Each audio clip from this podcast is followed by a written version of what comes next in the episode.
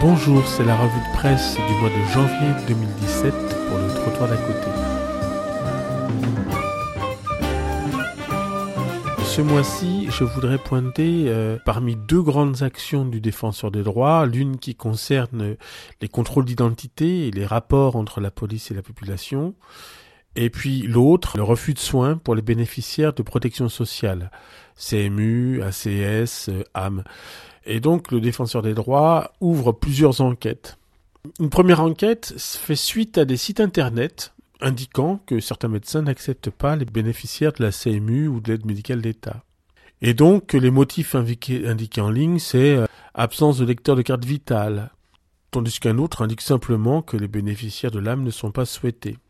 Et donc euh, il faut leur rappeler que l'article L1110 Point 3 du Code de la santé publique qualifie le caractère illégal de tel refus.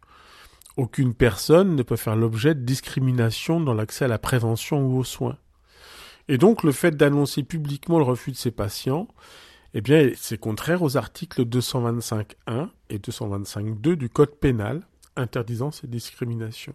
Le défenseur des droits, déjà qui avait écrit un rapport dans le passé sur le sujet, a de plus été début janvier saisi par trois associations, la FNARS, le collectif interassociatif de la santé et Médecins du Monde, au sujet de refus de prise de rendez-vous sur un site internet en ligne pour des patients bénéficiant de la CMU.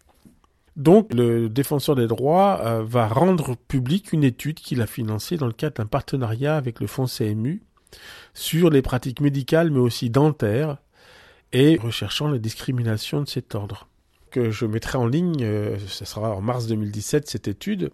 Mais en attendant, une bonne nouvelle dans ce combat du défenseur des droits, c'est la position extrêmement claire du Conseil national de l'ordre des médecins. Cite ce qu'il y a en ligne, et j'ai pointé vers leur site. Refus de soins, de points. L'ordre va porter plainte contre les médecins annonçant leur refus de prendre en charge des patients attributaires de la CMUC et de l'AM, donc aide médicale d'État. L'Ordre des médecins rappelle que le refus de prise en charge de patients attributaires de la CMUC et de l'âme est déontologiquement et moralement inacceptable.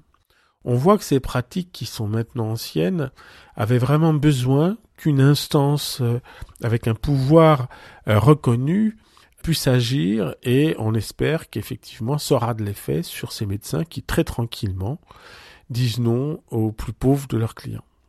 Voilà, c'était la revue de presse pour le site éducationspatialisée.fr pour le mois de janvier et pour le trottoir d'à côté.